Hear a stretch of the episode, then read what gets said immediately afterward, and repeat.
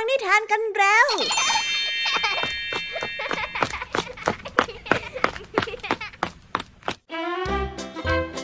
สวัสดีค่ะน้องๆ ยินดีต้อนรับเข้าสู่ชั่วโมงแห่งนิทานกับรายการคิสอลในวันนี้พี่ยามีและกองทัพนิทานหันษาพร้อมที่จะพาน้องๆ ไปตะลุยโลกแห่งจินตนาการที่เต็มไปด้วยความสนุกสนานและข้อคิดต่างๆ มากมายกันแล้วล่ะค่ะ เอาล่ะ เราไปตะลุยโลกแห่งนิทานกันเลย ในวันนี้พี่ยามีมาพร้อมนิทานทั้งสามเรื่อง ที่มีความน่าสนใจมาฝากกันอีกแล้วค่ะ เริ่มต้นกันที่นิทานเรื่องแรก เป็นเรื่องราวของเพื่อนทั้งสามคน ที่ต่างก็ได้เติบโตและแยกย้ายกันไปทำงานกันคนละเมือง ในวันหนึ่งมีหนึ่งในเพื่อนที่ชื่อว่าแดง ได้รับความเดือดร้อน จึงได้เขียนจดหมายไปขอความช่วยเหลือจากเพื่อนๆเมื่อเพื่อนอีกสองคนได้รับจดหมาย ก็มีท่าทีต่อแดงที่แตกต่างกัน ไม่รู้เลยนะคะว่าแดงจะได้รับความช่วยเหลือจากเพื่อนหรือไม่ไว้ไปรับฟังพร้อมกันในนิทานที่มีชื่อเรื่องว่า ความช่วยเหลือที่ล่าช้ากันได้เลยนะคะ ส่วนในนิทานเรื่องที่สองมีชื่อเรื่องว่าสองพี่น้องจอมเกี่ยง นิทานเรื่องนี้นะคะเป็นเรื่องราวของพี่ชายและน้อง ที่อาศัยอยู่ในบ้านหลังเดียวกัน แต่เมื่อมีรอยโหว่ตรงหลังคาเกิดขึ้น กลับไม่มีใครคิดจะจัดการและซ่อมแซมเลย พี่ก็คิดว่าน้องนั้นคงจะทำส่วนน้องก็คงคิดว่าพี่นั้นเป็นคนที่โตกว่าก็คงจะทำเกี่ยงกันไปเกี่ยงกันมา จนทำให้เกิดเรื่องยุ่งยุ่งขึ้นจนได้ค่ะอยู่บ้านหล่งเดียวกัน แต่ไม่สามารถคีกันแบบนี้จะเกิดเรื่องอะไรขึ้นกันอีกนะ ไว้ไปรับฟังพร้อมกันในนิทานเรื่องที่สองของพี่ยามีกันเลยนะคะ และในนิทานเรื่องที่สามนี้เป็นเรื่องราวของชายคนหนึ่งที่วิ่งหนีสุนัขที่กำลังวิ่งตามมา เขาได้ร้องตะโกนโวกเวกโวยวายเพื่อขอความช่วยเหลือจากใครต่อใครจนทำให้คนอื่นๆรีบเข้ามาช่วย โดยวิธีที่รุนแรงเอามากๆเลยล่ะค่ะ จนทำให้เกิดเรื่องที่น่าเศร้าขึ้น โอ้ยสงสัยจังเลยนะคะ ว่าความรุนแรงเนี่ยจะเป็นแบบไหนกันไปติดตามเรื่องราวกันได้ ในนิทานที่มีชื่อเรื่องว่า แก้ปัญหาเกินกว่าเหตุในนิทานเรื่องที่สามของพี่ยามีกันเลยนะคะ ในส่วนของนิทานภาษาพาสนุกในวันนี้ค่ะเจ้าจ้อยเดินมาหาลุงทองดี แล้วก็ได้ยินลุงทองดีเปิดเพลงอะไรเสียงแปลกๆ ที่ไม่เคยได้ยินมาก่อน หลังจากนั้นก็ได้ถามลุงทองดี จึงได้รู้ว่านั่นเป็นเพลงที่มีรสนิยมแบบฝรั่งเศส ที่ลุงทองดีกำลังชื่นชอบอยู่ เลยทำให้เจ้าจ้อยสนใจและอยากจะมีรสนิยมกับเขาบ้าง เอ๊แล้วคำว่ารสนิยมจะมีความหมายว่าอย่างไร ไปรับฟังพร้อมกันในนิทานภาษาพาสนุกกันเลยนะคะ เป็นยังไงกันบ้างเอ่ยหลังจากที่พี่ยามีได้เล่าเรื่องความสนุกกันมาบางส่วนแล้ว น้องๆพร้อมที่จะไปฟังนิทานกันแล้วหรือยังคะถ้าพร้อมกันแล้วเราไปรับฟังนิทานเรื่องแรกกันเลย กับนิทานที่มีชื่อเรื่องว่า ความช่วยเหลือที่ล่าช้าไปรับฟังกันเลยค่ะ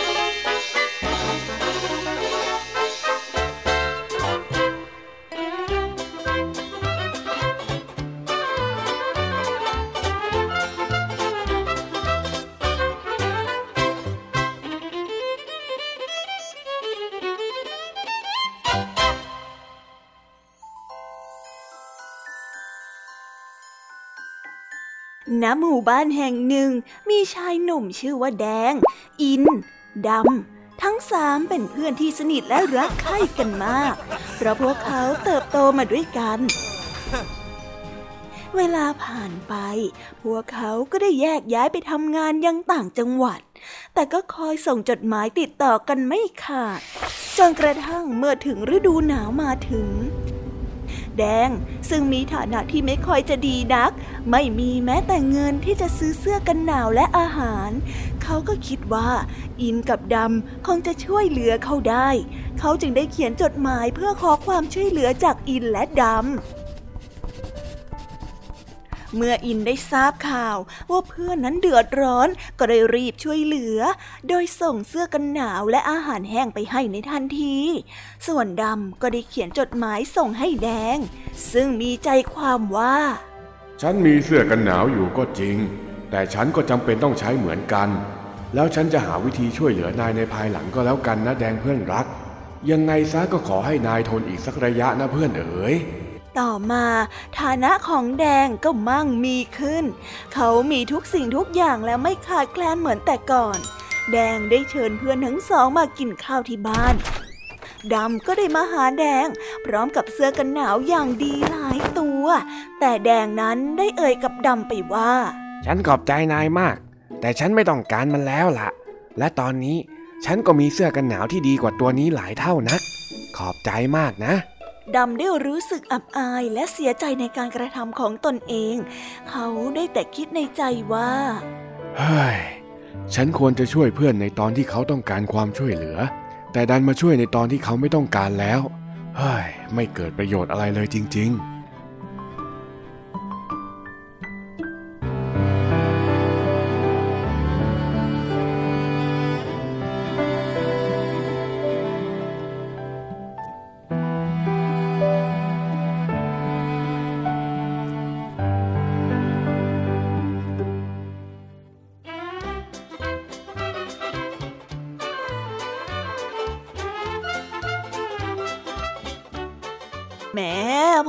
ากจะช่วยเหลือเพื่อนในวันที่เพื่อนไม่ต้องการความช่วยเหลือแล้ว ก็ทำให้ดำผู้ที่เป็นเพื่อนรู้สึกละอายใจ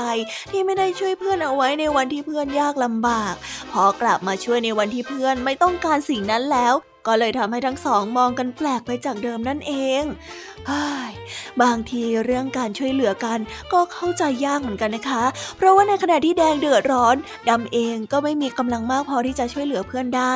ยังไงก็ได้แต่หวังให้ทั้งสองฝ่ายเข้าใจกัน ว่าแต่ละคนต่างก็มีข้อจำกัด และอย่าเลิกคบกัน เพียงเพราะไม่ได้รับความช่วยเหลือแค่ครั้งเดียวนะคะ เพราะว่าขึ้นชื่อว่าเพื่อนแล้วต้องอยู่กันไปอีกนานเลยละค่ะ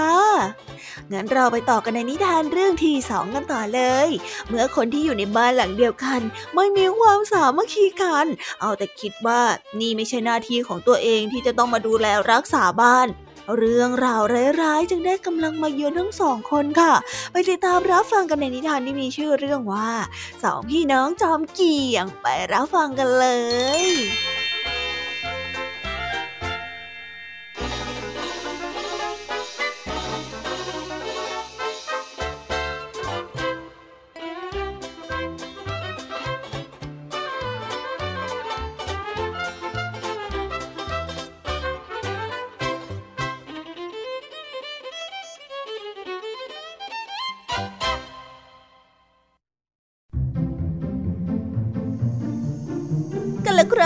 นานมาแล้ว ยังมีสองพี่น้องคู่หนึ่ง ชื่อว่าจุกและจ้อย จุกและจ้อย ได้อาศัยอยู่ที่กระท่อมริมชายทุ่ง ซึ่งมีสภาพเก่าและสุดโทรมมาก ทั้งสองมีนิสัยที่ขี้เกียจและชอบผลัดวันประกันพุ่งอยู่มาวันหนึ่งในฤดูฝน หลังคากระท่อมนี้ก็ได้เกิดมีรูรั่ว เมื่อฝนได้ตกลงมา ก็มีน้ำหยดลง ทำให้พื้นกระท่อมนั้นเปียกแฉะไปหมด จุกและจ้อยจึงช่วยกันหาภาชนะ เพื่อที่จะมารองน้ำที่หยดลงมา จุก ผู้ที่เป็นน้องจึงได้คิดว่าเฮ้ยตอนนี้หลังคากระท่อมเรานี่มันมีรูรั่ว แต่ก็มีอยู่แค่ไม่กี่รูนี่นะ เดี๋ยวพรุ่งนี้พี่ก็คงจะซ่อมแซมหลังคาเองนั่นแหละมั้งเฮ้ยอย่าไปทำอะไรเลยดีกว่า เดี๋ยวพี่ก็จัดการน่ะจ้อย ผู้ที่เป็นพี่ ก็เช่นเดียวกัน เฮ้ย เรื่องเล็กน้อยแบบนี้ไม่ต้องถึงมือฉันหรอกนะ เดี๋ยวพรุ่งนี้เจ้าจุกก็คงจะขึ้นไปอุดรูรั่วบนหลังคาเองนั่นแหละเฮ้ยเราเป็นพี่เฝ้าดูอย่างนี้แหละดีแล้ว พอรุ่งเช้า ต่างฝ่ายต่างก็ไม่ยอมซ่อมหลังคากระท่อมสักที เพราะโมแต่คิดว่า เดี๋ยวอีกฝ่ายก็คงต้องทำแน่ เวลาจึงได้ผ่านไปแล้วผ่านไปเล่า และแล้วท้องฟ้าก็ครึ้มขึ้นอีกครั้ง ฝนกำลังจะตก ไม่นานนักมันก็ได้เทกระหน่ำลงมาอย่างหนัก ครั้งนี้ฝนตกหนักมากจนทำให้หลังคาเกิดรูรั่วเพิ่มขึ้นอีก แต่ก็เช่นเคย จุกก็ยังคิดว่า คราวนี้พี่จะต้องซ่อมหลังคาแน่ๆเพราะดูรั่วมีมากถึงขนาดนี้ พี่คงทนเห็นมันไม่ได้แน่นอน เราก็รอดูเฉยๆแล้วกัน แต่ถ้าว่าจ้อยผู้ที่เป็นพี่ก็คิดเช่นนั้นเหมือนกัน ในที่สุดก็ปรากฏว่าไม่มีใครซ่อมหลังคากระท่อมอีกเช่นเคย ฝนก็ได้ตกหนักขึ้นทุกที จุกและจ้อยได้เปียกปอนไปทั้งตัว ทั้งคู่ได้สั่นเทิมไปด้วยความหนาวเย็น เพราะน้ำที่ไหลลงมาจากรูรั่ว มีมากมาย ถ้าเปรียบหลังคาเป็นท้องฟ้าแล้วก็ ตอนนี้ก็มีดาวเต็มไปหมดแล้ว จุกและจอยได้ซุกตัวอยู่ในผ้าห่มที่เปียกโชกไปด้วยน้ำพวกเขานั้นหนาวมาก แต่ก็ไม่มีความรู้สึกใด ๆ อีกต่อไปแล้ว เพราะว่าจุกและจอยสองพี่น้องจอมขี้เกียจได้จับไข้จนตัวร้อนเป็นไฟไปเสียแล้ว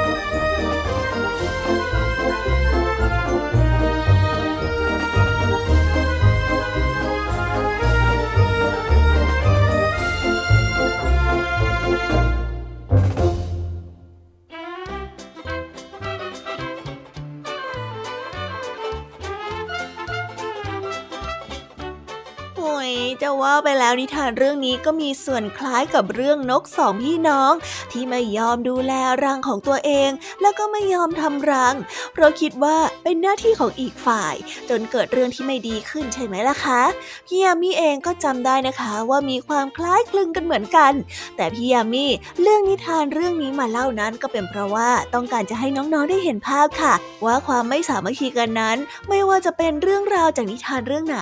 ก็มักจะทำให้เกิดเรื่องที่ยุ่งยากขึ้นได้เสมอเลย เอาละค่ะ เราไปต่อกันในนิทานเรื่องที่สามกันเลย นิทานเรื่องนี้นะคะ เป็นเรื่องราวของชายคนหนึ่งที่กำลังวิ่งหนีสุนัขมาด้วยความหวาดกลัว เขาได้ตะโกนโวกเวกโวยวายจนทำให้คนที่อยู่แถวนั้นเนี่ยแตกตื่นกันเลยละค่ะ แล้วก็เผลอทำอะไรเกินกว่าเหตุด้วย เอา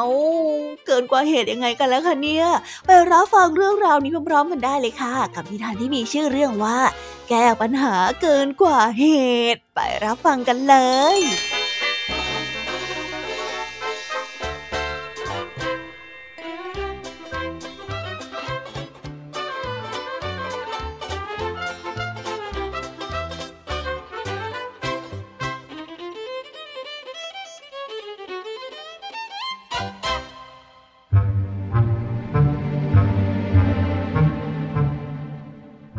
ตอนเย็น ตะวันใกล้จะลับขอบฟ้า มีชายคนหนึ่งวิ่งหน้าตาตื่น มีอาการตกอกตกใจกลัวสุดขีด ช่วยด้วย ช่วยด้วย เจ้าหมาบ้ามันไล่กัดฉัน ใครก็ได้ช่วยด้วยเขาวิ่งมาเรื่อยๆ พร้อมกับตะโกนร้องขอความช่วยเหลือตลอดทาง จนมาถึงท้องนาที่เต็มไปด้วยหญ้า ซึ่งมีชาวนาหลายคนกำลังทำงานอยู่ พวกเขาเห็นชายคนนั้น วิ่งกระเซาะกระเซิง มีสุนัขตัวหนึ่งกำลังวิ่งไล่ตามมาพวกเขาได้รีบวิ่งไปช่วย โดยใช้ไม้ตีเจ้าสุนัขบ้าอย่างไม่ยั้งมือ นี่แน่นี่แน่นี่แน่เจ้าหมาบ้า เจ้าหมาเกเรอย่างนี้ต้องตีให้ตาย นี่แน่ ยังไม่ทันขาดคำเจ้าสุนัขบ้าก็ได้นอนแน่นิ่ง มันร้องครวญครางโอดโอยด้วยความเจ็บปวด ลมหายใจของมันแผ่วเบา และไม่นานนักมันก็ได้ขาดใจและก็เสียชีวิตในที่สุด แย่แล้ว นี่พวกท่านตีมันตายแล้วเหรอเนี่ย พวกท่านไม่น่าทำรุนแรงถึงเพียงนี้เลย แล้วมันก็มีชีวิตมันรู้จักเจ็บปวดเหมือนกันนะทำไมท่านถึงทำแบบนี้เล่า ชายผู้นั้นได้ร้องขึ้นอย่างเสียใจ พวกชาวนาก็ต่างพลอยเสียใจไปด้วย เพราะแม้ว่าจะทำเพื่อช่วยชีวิตคนก็ตาม แต่ก็ได้ทำลายอีกชีวิตหนึ่งเสียแล้ว พวกเขาจึงได้นำร่างอันไร้วิญญาณของเจ้าสุนัขบ้าตัวนั้นไปฝัง ชายหนุ่มได้สัญญากับตัวเองว่า ต่อไปนี้ ไม่ว่าฉันจะทำอะไร ฉันจะไม่เอาแต่โวยวายและจะคิดหาวิธีที่เหมาะสมที่สุดเพื่อแก้ไขปัญหา ครั้งนี้ฉันผิดไปแล้ว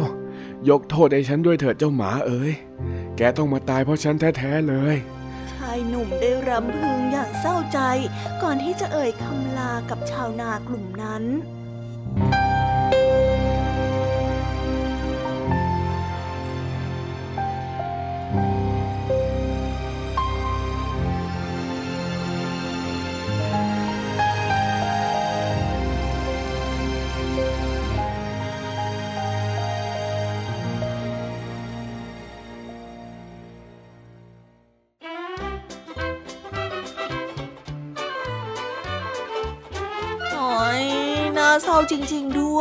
วิธีที่ผู้คนลงมือกับเจ้าสุนัขมันช่างโหดร้ายเกินกว่าเหตุจริง ๆนะคะ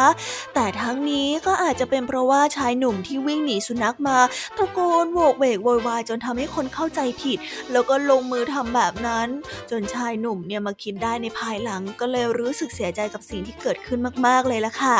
เขานั้นคิดว่าถ้าหากว่าเขาไม่โวกเวกโวยวายแล้วก็ใช้สติแก้ไขปัญหา และมองว่าการวิ่งไล่ของสุนัขนั้นเป็นเรื่องที่ธรรมชาติก็คงจะไม่เกิดเรื่องที่น่าเศร้าแบบนี้ขึ้นนะคะ ยังไงซะก็ต้องมีสติให้มากกว่านี้นะเอาละค่ะ ตอนนี้จบนิทานในช่วงของพี่ยามีกันลงไปแล้ว เราไปต่อกันในช่วงภาษาพาสนุกกันเลย วันนี้เจ้าจ้อยของเรากำลังเรียนรู้ในเรื่องรสนิยมใหม่ๆของลุงทองดี ที่กำลังฟังเพลงที่มาจากต่างประเทศ ต่างวัฒนธรรม ซึ่งเจ้าจ้อยเองก็ตื่นตาตื่นใจเป็นอย่างมากเลยล่ะค่ะ ไปติดตามเรื่องราวความสนุกและความหมายของคำว่า รสนิยมพร้อมๆกันได้ในเชิญนิทานภาษาพาสนุกกันเลย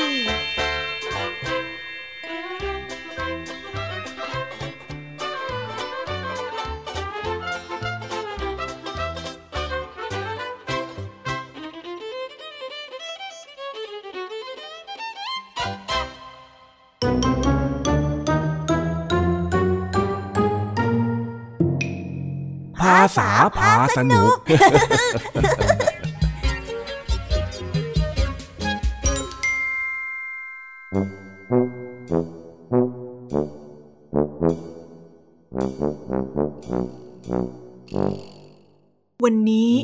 จ้าจอยเดินมาที่บ้านของลุงทองดี และได้ยินกับเสียงเพลงที่มีลักษณะแปลกหู ไม่เคยได้ยินมาก่อน อีกทั้งยังเห็นลุงทองดีฮึมฮัมเพลง โยกไปโยกมา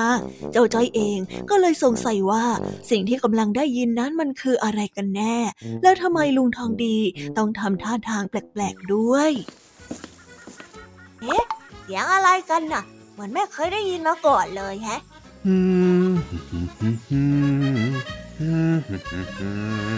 อ๋อเพลงอยากเทปของลุงทองดีนี่เอง เพลงอะไรกันล่ะเนี่ยเอ้ายังไม่ขึ้นท่อนแรกอีก เฮ้ย เพลงอะไรเนี่ยทำไมมันไม่มีเสียงร้องลุงทองดีจ๋าลุงทองดีแน่เรียกก็ไม่สนใจเฮ้ยนี่กดปิดซะเลย นี่แน่อ้าว เจ้าจ้อย เอ็งมาปิดเพลงข้าทำไมล่ะเนี่ยโอ้ลุงทองดีไม่สนใจจ่อยอะ มัวแต่โยกหัวพึมพำพึมพำอะไรก็ไม่รู้ อ้าว ก็ข้ากำลังเพลิดเพลินฟังเพลงอย่างอารมณ์ดีอยู่นี่นะ อารมณ์ดีอะไรกัน เพลงอะไรก็ไม่รู้จ้อยรอตั้งนานสองนานก็ไม่เห็นว่าจะมีเนื้อร้องเลย แล้วมันจะไปมีเนื้อร้องได้อย่างไงกันเล่า ก็มันเป็นเพลงบรรเลงนี่นะ อ๋อ เพลงบรรเลง แล้วทำไมมันถึงมีเสียงแปลกๆอะ ไม่เห็นคุ้นหูเลย ปกติลุงจะเปิดเพลงลูกทุ่งนี่นา แล้วเอ็งจะให้ข้าฟังเพลงเดิมๆไปทั้งชีวิตเลยหรือยังไง นั่นน่ะผู้จาทันสมัยอย่างกับวัยสรุ่นเชียวนั่นลุง ถึงจะไม่ใช่แต่ก็ใกล้เคียงนั่นละวะ ลุงยังไม่ได้ตอบจ้อยเลยนะว่านี่มันเพลงอะไรทำไมดนตรีมันถึงแปลกๆอะอ๋อ เพลงที่ข้าฟังเนี่ย มันเป็นเพลงบรรเลงด้วยเครื่องดนตรีของประเทศฝรั่งเศสนะอุ้ย ฝะฝรั่งเศสนี่มันหมายความว่า เรากำลังฟังเสียงที่คนฝรั่งเศสเขาฟังกันเหรอเนี่ย ใช่แล้วทั้งเสียงเพลงและการโยกย้ายของข้าเนี่ย มันเป็นรสนิยมแบบฝรั่งเศสเลยละ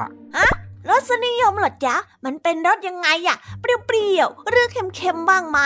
เฮ้ยรสนิยมไม่ใช่รสชาติ จะมาเปรี้ยวมาเค็มอะไรกันเล่าปะโทอืม นั่นแหละนั่นแหละ รสนิยม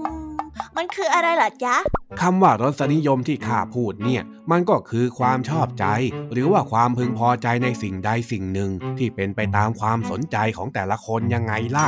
งั้น ที่ลุงบอกว่า เพลงนี้เป็นรสนิยมแบบฝรั่งเศส ก็หมายความว่าคนฝรั่งเศสเขาชอบฟังเพลงแบบนี้กันเหรอจ๊ะใช่แล้ว มันก็คล้ายกับที่คนไทยฟังเครื่องดนตรีไทย หรือว่าฟังเพลงลูกทุ่งยังไงล่ะ แต่การที่เรารู้จักรับวัฒนธรรมอื่นเข้ามาบ้างเนี่ย เราก็จะได้เจอกับมุมมองที่แปลกใหม่ แล้วก็จะมีรสนิยมใหม่ๆ นั่นเองอุ้ยเท่จังเลยใจเองก็อยากจะมีรสนิยมบ้าง ไม่ยากเลย อันดับแรกเนี่ย เองก็ไปหาอะไรที่ชอบทำซะ แล้วก็ดื่มด่ำกับมัน แค่นี้เนี่ยเองก็มีรสนิยมแล้ว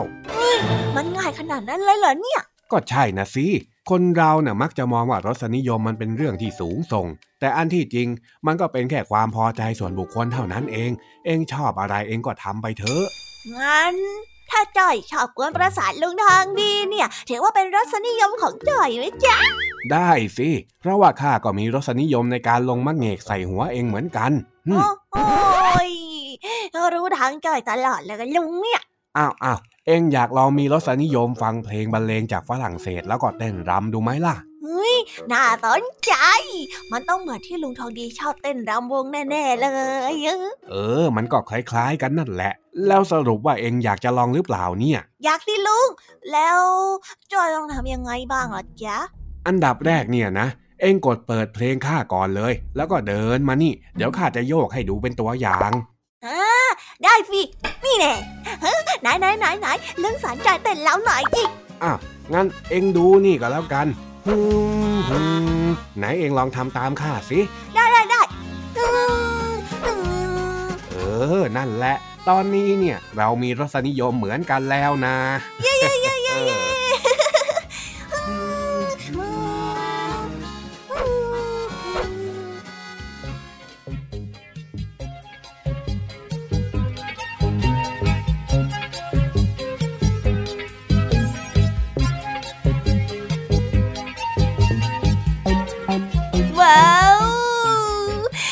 ไปแล้วนะคะ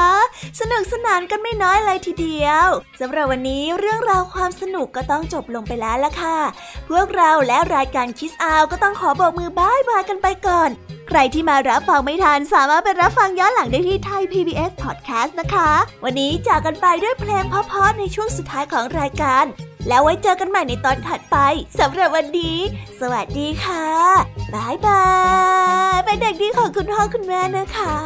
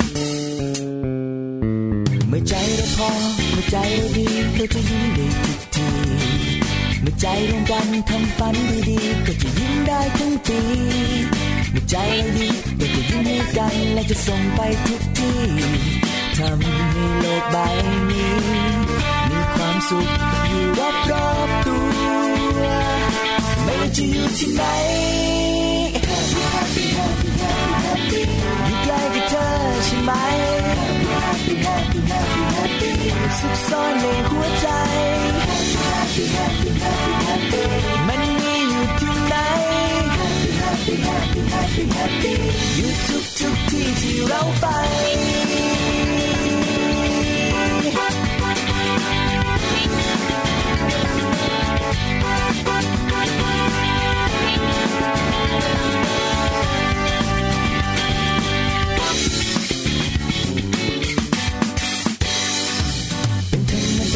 เป็นบางเวลาไม่ควรทุกข์ไม่ยามกลาง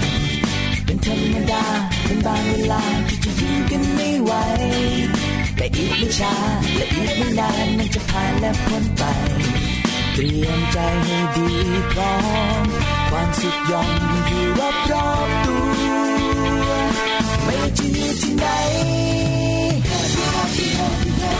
อยู่ใกล้กับเธอใช่ไหมสุขซ่อนในหัวใจ